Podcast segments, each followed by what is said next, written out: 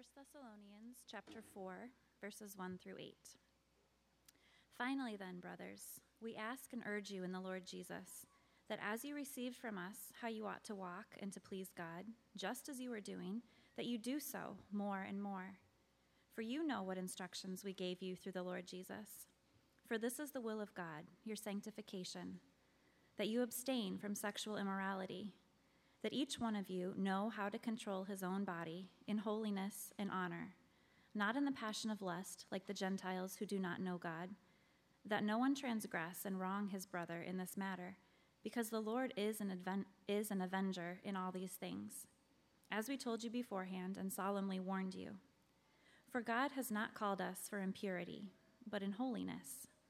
Therefore, whoever disregards this disregards not man, but God, who gives his Holy Spirit to you. Thank you, Tana. So this morning we, uh, we continue our series on gospel identity, looking at these really important topics of gender and sexuality. What does it really mean to be a man, to be a woman, to be married, to be single, to be faithful to God, and all of those things? And like we talked about last week too, and I think we just see this. You know, it's just it's hard not to see the confusion and the hurt all around us in the church, outside of the church, when it comes to sex and marriage and singleness. It is really painful, and there's a lot of confusion because we live in a place in a time in which there is a real conflicting set of worldviews and experiences that are just kind of mashing up against one another and, and leaving kind of a wake behind it. And we talked about some of those views last week too, but right there's these there's these pictures and this script that's really been taught to all of us in a lot of different ways, sometimes consciously, sometimes unconsciously, that kind of run contradictory. You know, you have on the one level the emphasis towards sex, that it is just a natural biological function. It's like every other urge. This is normal. These are good things. You shouldn't repress them. Rather, you should experience them and you should do them. You just need to do it in a safe way, in a safe manner, right? Just don't overdo it, but it's natural, it's good. You should experience these things. Don't fight those urges. Then you have on the other end of the spectrum this very religious, traditional culture perspective that says, you know, sex is gross. Uh, I mean, it happens, we, we do it, but we don't talk about it, we don't want to teach it, we don't we don't want to imagine anybody actually does it.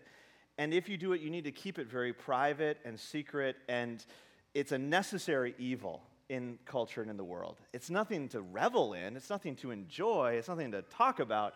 Right? And, and you feel that conflict. If you came out of a very traditional circle, this may be your perspe- perspective towards sex too, and it's difficult, it's almost a shaming to a shame to talk about it. You feel embarrassed. It's a difficult idea to come at. And it, it's so opposite of that natural view. The other view that you just see so predominantly, if it's in novels, if it's in movies or TV shows, but that picture of sex is romantic.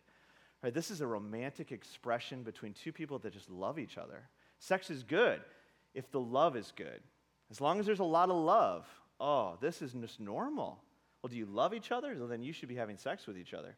That's just a natural expression of human love. If you, and that, that's kind of the delineation in that worldview, too, of whether or not it's good or it's wrong, is whether or not there's love. Well, if there's love, knock yourself out. That's a great thing. It's a beautiful expression of love. And then you have this really unconscious worldview that's really been ingrained in us through the mashing up of all of these things. Whether you think sex is a necessary evil whether you think it's natural and normal and you should indulge whenever you feel like it. Either way, it creates this unconscious idea that sex is an essential part of our identity. And the expression of it and the ability to express sex is who you are. And it's almost an inalienable right that you should be able to have sex. And I should be able to have sex with someone in some context. And if I can't, I'm not fully human. It's just, I'm not fully loved, I'm not fully known unless I get to express myself sexually. Right? And, that, and that's a really ingraining idea. Now, what's so striking, this is what's difficult, is we tend to think of our time and age as very unique. You know, like there's never been a time like the, today. There's never been a, it, it's just not true. When it comes to sex and sexual expressions and sin and this confusion, these worldviews have been around since Genesis. You see the same perspectives towards sex all the way through the Bible. You see these perspectives towards sex in every civilized uh, society that's, that's written about it. You see these same things. There's still the same issues. There's probably no area in a culture's life that is capable of producing as much joy and as much hurt as sex. Every culture really wrestles with it. You know, you go to different places. Uh, we were just in Amsterdam last summer, uh, my wife and I were, and in the newspapers and things there, there's this huge fight about the prostitution that's in Amsterdam, right? Which is a huge part of what it means to be the city of Amsterdam, is the free sex, the prostitution everywhere. But then a lot of people saying, wait, maybe it's gone too far. There's so much human trafficking going on. Where are these girls coming from? What's, but then the reaction against, you know, oh, who are you to say this? I mean, it's a huge struggle everywhere, in every culture, in every civilization. It's something that's worshiped, right? Sex, everyone bows at the altar of sex. If it's advertising, movies, TV shows, just marriages in our life, we, we idolize sex. We look forward to it when we're single. We hold it in such esteem. But at the same time, it's capable of such evil and hurt and it's really reviled by culture too when it's misused, when it's used to exploit and hurt people. We can't escape those news articles. It seems like daily sexual misconduct, sexual misconduct. How do you handle these things? What makes sex right? What makes sex wrong? When is it okay to express yourself sexually? When is it not okay to express yourself sexually? How do we handle people who have expressed themselves, who have taken advantage of others? Where can I find a place where I can be loved and accepted the, the culture is really in a difficult spot, but the church is in a difficult spot too when it comes to sex. Last week, the focus was really on God's intention for sex, kind of the positive ethic of it, this gospel ethic that keeps sex sacred, but doesn't elevate it too highly and create an idol of it. Right? The gospel ethic towards sex from last week was that we make a big deal of marriage. This is why Christians make such a big deal of marriage. But we also make a big deal of singleness. We also make a great deal of celibacy as well, because both are equally important, because both point to that ultimate marriage, that ultimate relationship with Jesus Christ. And that really we're all called to faithfulness and purity wherever you find yourself. Right? That was really that, the emphasis. If you find yourself single, be faithful and celibate. Do you find yourself married? Be faithful to your spouse and have sex. Do you find yourself in a position where you were married and you're not now? Find yourself, you find, be faithful and be honoring to God. And we're going to talk about more of this today because if we're going to take this seriously, the positive aspects of sex, if we're going to actually demonstrate a good gospel ethic when it comes to sexuality, what it means to be a man, what it means to be a woman, then we also have got to take seriously the sinful expressions of these things and flee from them. Scripture speaks of these things often, and the world, unfortunately, right, it rarely hears a positive message of sex coming from the church, which has been to our detriment. Right? Most of the world most of the culture looks at Christianity as saying, you know, Christianity just really doesn't want anybody to have sex and seems to really care overly about who's having sex and just wants to stop it. So we have to really then look at this. So, what, is, what does Scripture actually say about sex, and what does Scripture actually say about sexual immorality? What makes sex wrong from a biblical perspective? What is it that we're supposed to engage in, but then what is it also that we're supposed to flee from? And so today we're going to look at what the scriptures has to say about these things. Now, the, the idea of sexual immorality, then it really comes down to one word, this porneia, porneia, this really this one word that gets used over and over again in the New Testament. It's used over 12 times. And man, I didn't realize just how controversial this word is. I did all my sermon prep through the week, and then I just was for fun looking up some stuff, some articles on the, and you're like, whoa, wow, I had no idea there's such controversy over how you d- define this term. And it really is because it's a huge idea. Paul uses this over and over again. Jesus uses this term to flee from porneia, to avoid porneia. Have no porneia among you. Don't, don't have this. It's a term that's it's just sexual immorality. That's what the word means. You shall have no sexual immorality. None of it. Well, if you look at what this actually means, how is it used in the New Testament? We just read Paul using it here in 1 Thessalonians. He uses it elsewhere. Jesus uses it in Matthew if you were to understand what it means, it basically, sexual immorality is any sexual act outside of the marriage covenant of a husband and a wife. That's it. And it's really straightforward. Any sexual act that happens outside of the marriage covenant is sin. It's sexual immorality. It's wrong. It's to be avoided, and it causes pain and damage. Anything that doesn't reflect that God given, hmm, excuse me, intention, like we saw from last week, anything that doesn't reflect that complete and joyous self giving of oneself in marriage is wrong. Any attempt to isolate and experience one aspect of sex outside of the wholeness of sex is a monstrosity in the New Testament. It's to be avoided. Now, what this means, and this is what makes it a controversial understanding of the, of the term, is it's really broad. Sexual immorality, then, really covers a lot of things. And in fact, sexual immorality covers everyone. Whether you're married or you're single, you can engage in sexual immorality. Whether you are a man, whether you're a woman, everyone falls victim to sexual immorality. Everyone needs to deal with sexual immorality. For a lot of Christians over the years, translating this term or trying to understand it, you know, it's easy to try to make it be about homosexuals or try to make it be about uh, fornication or to make it be about adultery or you're trying to pick what sexual expression is the sin that Paul's so against. But the New Testament just won't let us off that hook. It speaks incredibly broadly in such a way that it makes it possible for all of us to engage in sexual immorality. And in fact, as we look at it, it seems that we all do engage in sexual immorality. We all are called to flee from sexual immorality wherever we find ourselves. That this term, that this instruction, the sin, covers all of us. And what it looks like today and then, right? I mean, you look at what is sexual immorality then, if it's such a broad idea. Here's some of the big ones that we see in culture and we saw now and we've seen like in the first century in the Roman world. But the biggest one is probably pornography.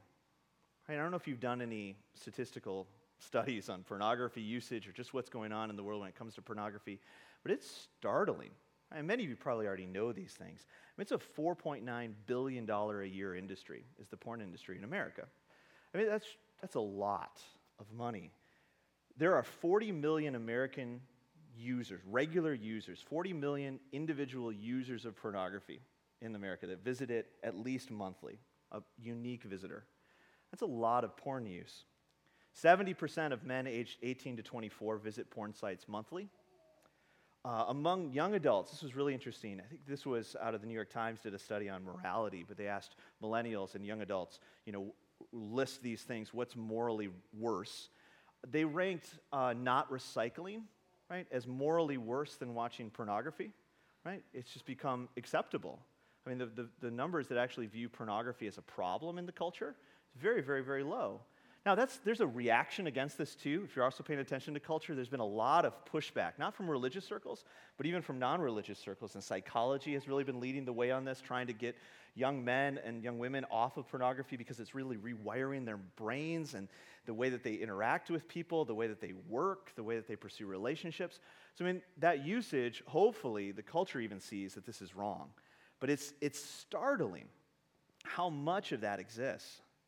Prostitution is another huge issue within our country and, and, here in the Twin Cities. There's an estimated 1 million prostitutes in the U.S. I know many of you have worked with various organizations that have helped uh, men and women break free from these cycles of, of prostitution.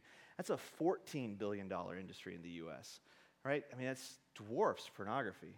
Uh, you know, how much money is, is exchanging hands when it comes to sex in a survey, and this is amazing that men would even say this, but 14% of all men said, have said they paid for sex at some time in their life. That's a big number.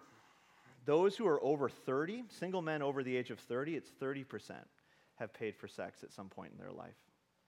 That's a huge issue. Sex outside of marriage, right? That's the truly staggering one. For those of you who are pursuing marriage or who did pursue marriage, that idea of not having sex before marriage is thought of is laughable. And mainly because the numbers back that up. I mean, it's well over 91, 92% of the country has premarital sex. I mean, the, it's a very, very small figure of people who would say that they didn't have sex before they got married. Uh, and well over, and for young adults, 79% of young adults view that as a good thing. You should have sex before you're married. That, that's a positive, right? It's the way in which you figure out what kind of spouse you want. It's the way you find out whether or not you're truly compatible. It's the way you figure out if this is your soulmate, right? Well, of course you should have sex before you get married. Why would you not? It would be worse. It would be unimaginable to not have sex, is that cultural narrative, because then you're going to get married and you're going to, oh, I married the wrong person. How do you know this is the person you're going to, you're going to be with forever unless you have sex? That's the cultural narrative. Adultery is such a powerful expression of this, too. The physical and emotional adultery, 22% of men admit to having engaged in some adulterous act during their marriage. That's a pretty high percentage, too. And many of us know the hurt and the pain personally or someone close to us. I mean, everyone's life has been touched by adultery, divorce, remarriage. It's a, it is just such a commonality. And you really saw that divorce rate spiking in the 80s. Now the reaction against that has been to wait to get married longer and longer. The divorce rate's going down because really now you have the kids of all these divorced families from the 80s saying, Well, I don't want to do that to my kids. We're going to be together for a long time, but we'll get married once we have a kid. So now it's child and then marriage, and hopefully making it last. But it, you see these issues everywhere this idea of sexual immorality, it's just, it's nothing new. And the expressions are varied, the expressions are all over the place. We've all engaged in some of these in some manner, and the effects are right in front of us. And what's really startling is that, like I said, we don't live in a different age than when Paul was writing. All of these same issues were common issues and present within the Roman world as well pornography usage is huge in the Roman world. I don't know if you, if you, probably don't know that, but it's, it's crazy when you actually start looking at the historical records and the artifacts and the paintings of things. You know, like right now we talk about like the number of websites that are dedicated to porn. In the Roman world, what's startling is the number of paintings that are just pornographic or artwork and pottery that's all pornographic and just served for pornographic purposes. There were houses that men would go to just to view pornography together. There were houses where they'd go to to engage in prostitution together. It was just common. It's just what you did with the same issues, the same conflicting worldviews in the first century. Because those, those conflicting worldviews, these conflicting ideas are just always present. Right? I mean, read the book of Leviticus. The Israelites are engaging in sex with anything and anyone. And God has to speak to them and say, Stop, here, I'll give you a list. Don't have sex with any of the following people. Don't have sex with any of the following animals. Don't have sex. Stop having sex with everything. This has always been one of these issues that's just so pernicious. It's always been there and it's still with us today. And the New Testament just screams to us to flee from it. You should have nothing to do with this. Don't you understand what I made you for? as a husband and a wife, don't you understand the fullness of joy that I have for you in marriage? Don't you understand the purpose of sex? You have to flee and run from sexual immorality. And we see through Scripture why it's wrong. Right? Why is it so wrong for us to engage in sex? This is, right, the kind of culture's cry to us as Christians and to the church. You know, what's your big deal? Why do you think having sex is such a bad thing? I think it's a great thing. I enjoy it. It brings me closer to my boyfriend or my girlfriend.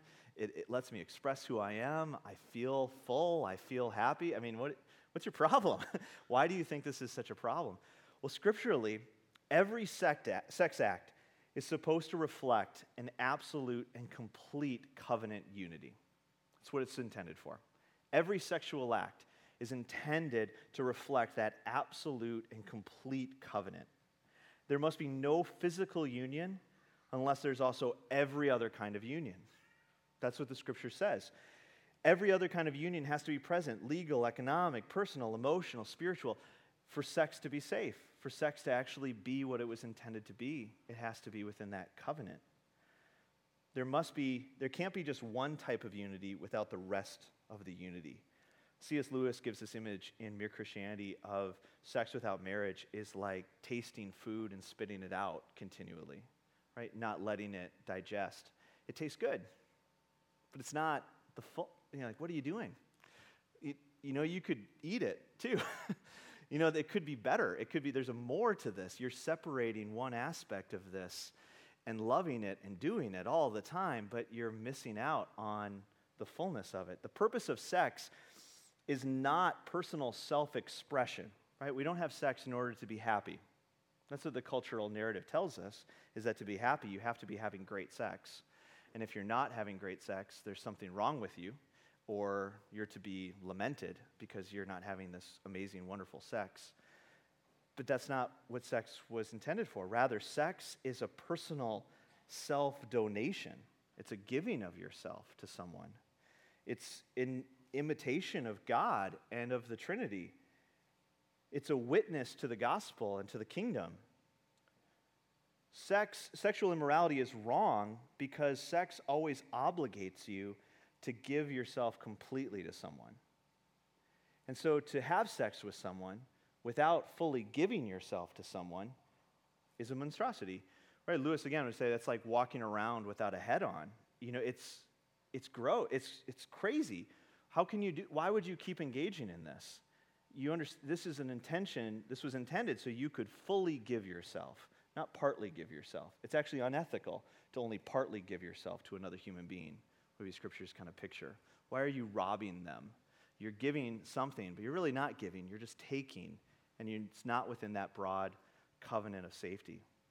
Sex is not, if, if sex, if sex is not a selfless act of love, leading to greater unity within the covenant of marriage, it's sin. That's the biblical picture. If sex is not leading to unity, if sex is not leading to that covenant, not reflecting the covenant of marriage, it's wrong and it's damaging. It hurts people. And that was really apparent in that Thessalonian reading, how much it hurts people, sex outside of marriage. The cultural script, right, again, tells us that sex is fine as long as it's consensual. Right? And you can you've seen this culture trying to define what would make like what makes sex okay. It, it, desperate for a leg to stand on. Right? Like when, what could I find what can I finally say is this makes it okay? Consensualness is the is the last straw that culture's kind of found to stand on.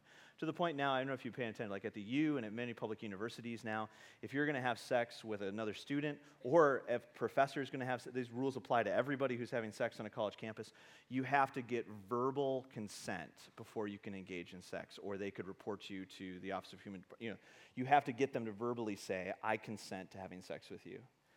That's great. That's really the biblical picture of love and safety, because otherwise, sex isn't safe unless you have a verbal consent, basically recorded, so that you could defend yourself if there's an accusation against you. That's where culture's landed. It's got to be consensual. But as long as it's consensual, you should be free to do what you want to do. That's what culture says. Be free to do what you want as long as it doesn't hurt anybody. As long as your sexual expression isn't hurting anybody, it's fine. Right? Get off my back. I'm not hurting you. I'm not hurting other people. The people I have sex with, how I express myself is consensual. They agree. We're all adults. This is all fine. It doesn't hurt anybody. You should be free to do what you want because underneath it, there's this intrinsic belief that your sexual desires and your attractions are natural. These experiences, these desires really define you as a person. And it really is the core of who you are as a person. So having sex is really this extension of me, and I should be able to do it and it's crucial for my fulfillment. The problem is, from a biblical perspective and just from a reality perspective, your behavior always impacts other people. There's no behavior that doesn't have an impact on somebody else. The statement of I can do whatever I want, I'm not hurting anyone, it just isn't true.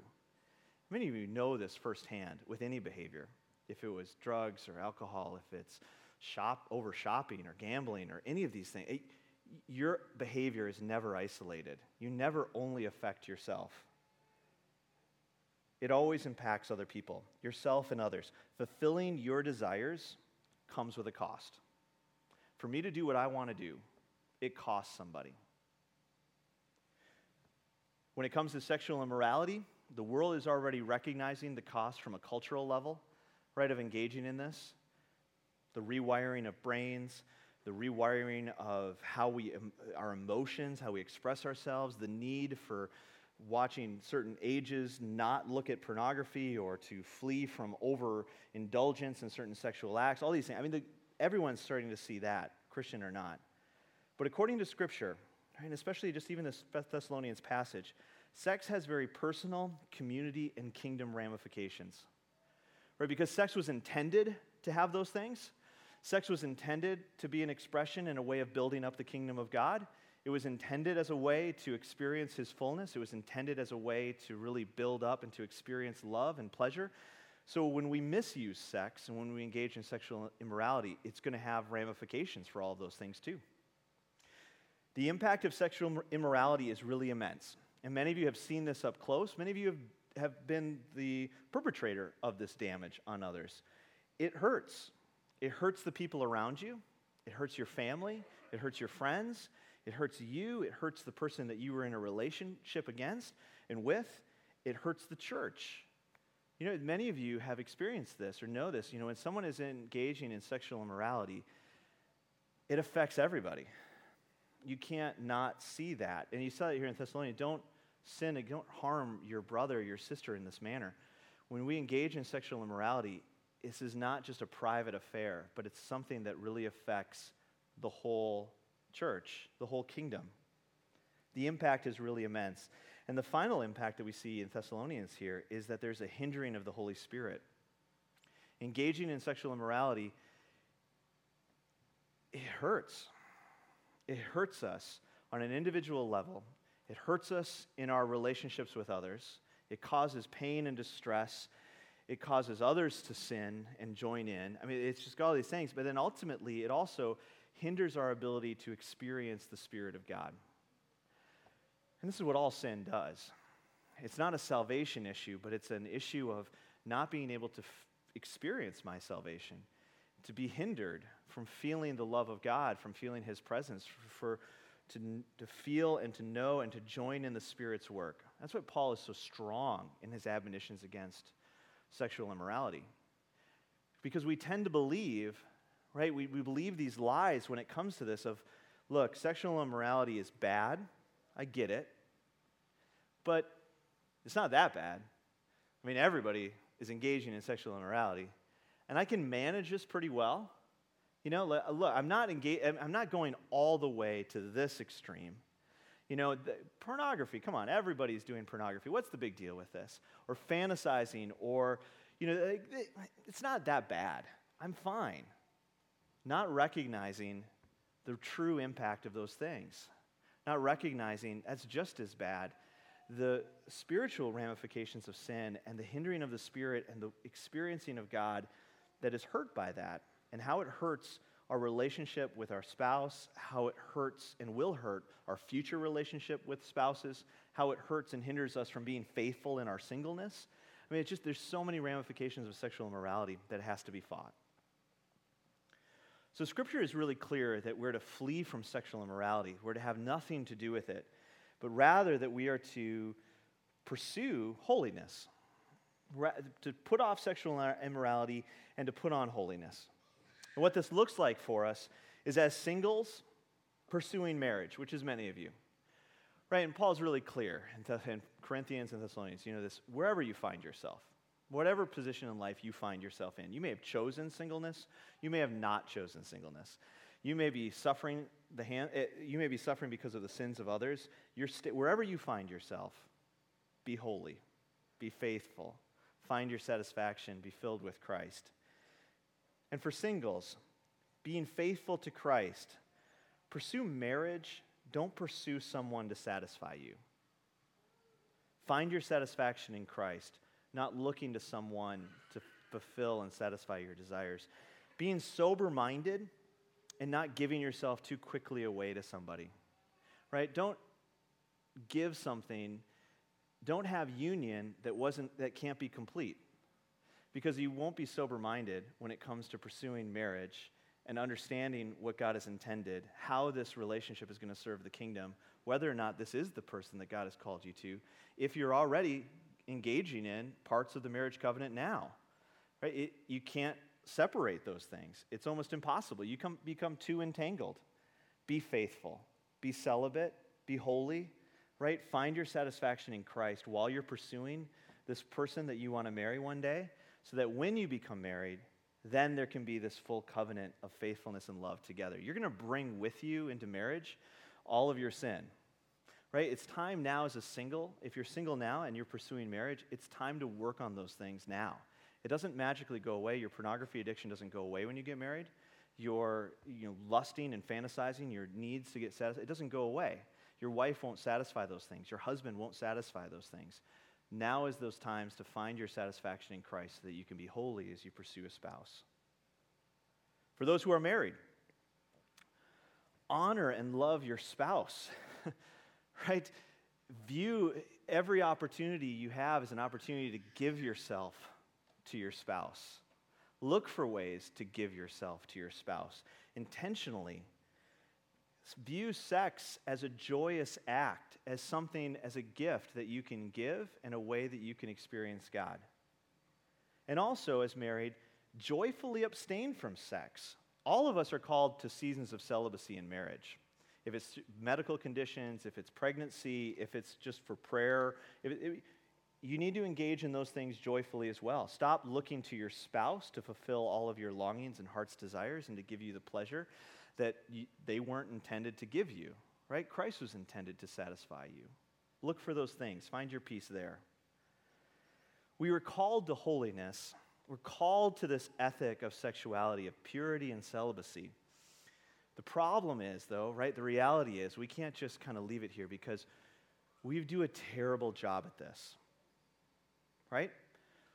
We are terrible at this. The church has got a horrible track record of sexual purity. We talk a big game, right? Many of you maybe participated that. I don't know, taking celibacy promises and ring, take put on ring, all those things. But we're terrible at it in practice. Yeah, there's just there, you know, over the week there's more sex abuse scandals in the Catholic Church coming. I mean, this is not something that we practice well. So what's wrong? Like C.S. Lewis says in Mere Christianity again, either something's wrong with the biblical command that says no sex except for in marriage, or there's something wrong with us. It's got to be one of the two.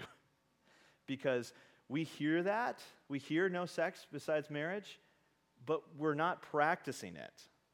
And, and those numbers, like we're talking about, of pornography usage, of premarital sex, th- th- within the church, it mirrors it. Like we're really just mirroring culture. We don't practice a real different sexual practices, Christianity doesn't, to what anyone does. So, what's going on? What is our fundamental problem here?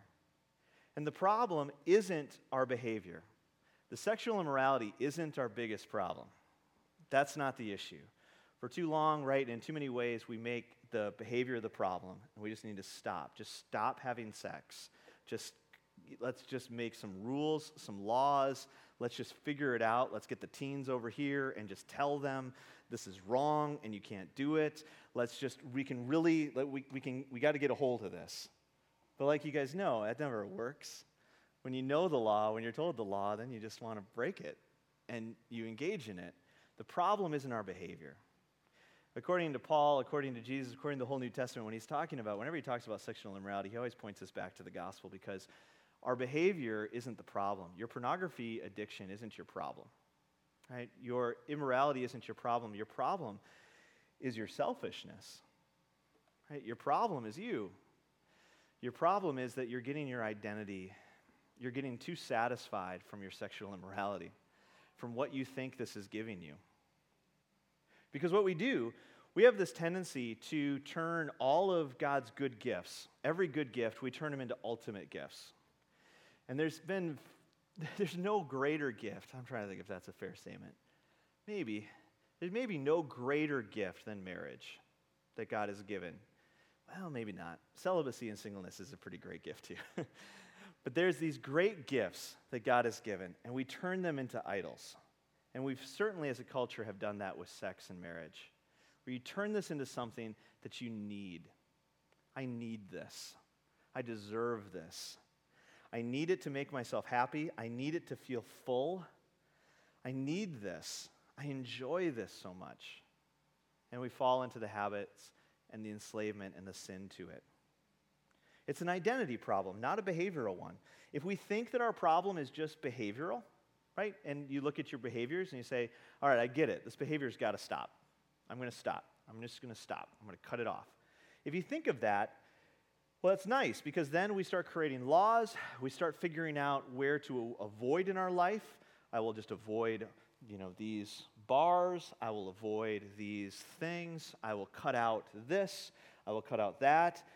And then we're able to start unconsciously judging people who, who go to those places, who don't abstain from some of those things. We start to boast in ourselves, our moral righteousness, even. So, even we, we fix our behaviors, but then we just start judging and looking at the world, and then we start, and that's how we start getting into that, that cycle of pointing out particular sexual expressions as sin and saying those are wrong. What we're doing is fine because we're not doing that. And then we boast and we rejoice and we sin and we hide it. That's what Christians in the church are probably the best at, right? Hiding sin. I judge the world for it. I see the sins of others. I engage in sin, but mine's not as bad.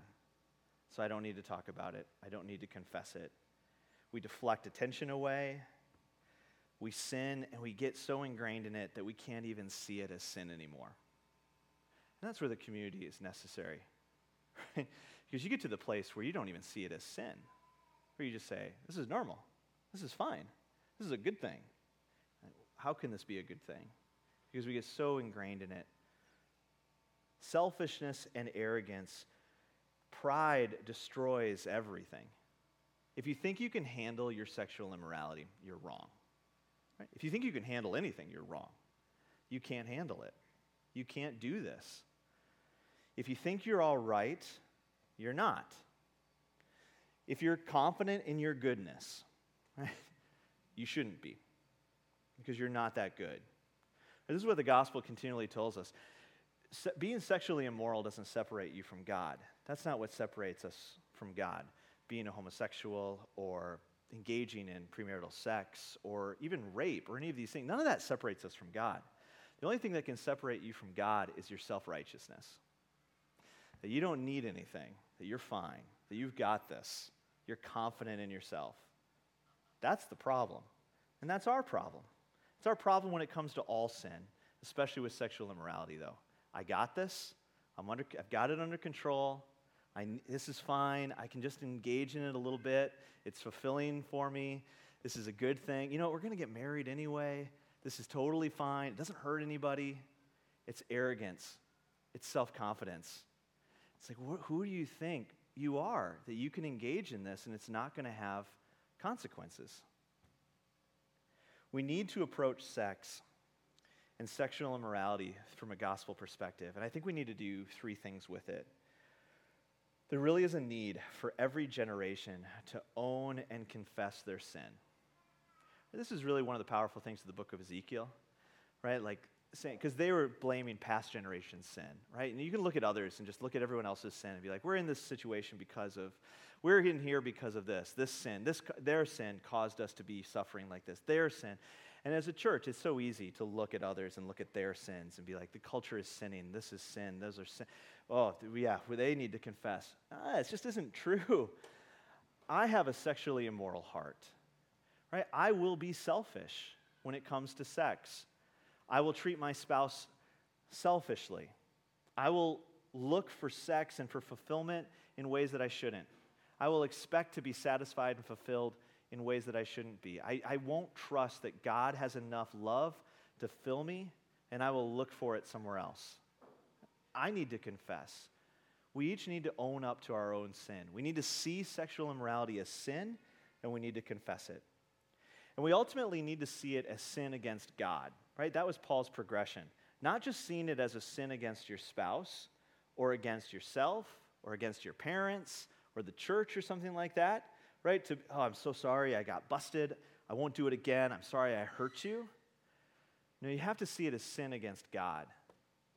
Think of David in the Psalms after right, he sins with Bathsheba and he says, You know, against you and you alone have I sinned, he says to God. He murdered a man, slept with his wife, impregnated her, and he says, I've only sinned against you, God. That's the seriousness of sin We need to recognize it as a serious issue. We need to confess it to the Lord and deal with it. But ultimately, we really need to hear the gospel, and we really need to be filled up with this gospel script that sex no longer defines us. Right? Your sexual experiences, your sexual desires, doesn't define you as a person. Right? And that actually our sexual desires and our attractions are not the way things are supposed to be. While sexual desire is natural, it's fallen. I can't trust my sexual desires. There's something wrong. There is something fundamentally wrong with me. If I did that, if I had sex whenever I wanted, however I wanted, there'd be something terribly wrong. I can't trust my desires. I can't trust my urges. Sexual desires and sex are a part of me, but they're not the defining element of who I am. And you can choose to either form your identity around your sexual desire and experiences, or you can instead choose to center your identity around God, who God has created you to be. We are not our desires, we are not our experiences. We were not intended to be satisfied by sex. We are intended to be satisfied by God. We are children of God. My identity is so much greater than my sexual appetites. I am fully known. I am fully loved. I lack nothing. Because the culture says if you're not having great sex, you are lacking. You are missing out. You are to be pitied. It just isn't true. I lack nothing. I am fully satisfied. I have pleasures at the right hand of the Father that await me forever. It's when we find ourselves fully filled right, with the love of Christ that our behaviors actually start to change. We can address behaviors, but until we address the fundamental issue underneath it all of who we really are, where we find our satisfaction and our hope, why have we been turning to sexual immorality in the first place? What did we think it was going to give us? What lie are we believing? And replacing those loves with the love of Christ and finding our hope in that new script, that new identity, who I really am, then I can be faithful. And then you will find yourself more and more faithful.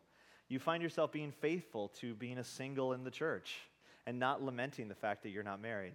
Then you find yourself faithful in marriage and not idolatrously looking to your spouse to fulfill your needs.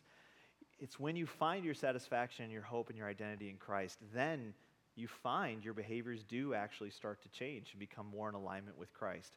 But it's this continual cycle and need for repentance and for prayer and for honesty before God. But if we are overconfident in our holiness, right, we're in trouble. Because the calling is great upon the church today. There's probably no other way in which we could really make a difference, not make a difference in terms of changing the culture, but standing out in terms of culture than with our sexual ethic. You know, there's this call to evangelism, there's this call to the mission of God, there's this call to social justice and the meeting of pressing needs, which we've been talking about all year, which are so powerful. But we undermine ourselves by not walking in holiness, by not walking in a manner worthy of our calling. So we have to take that as equally significant and powerfully and, and seek after Christ to conquer those things. Let me pray.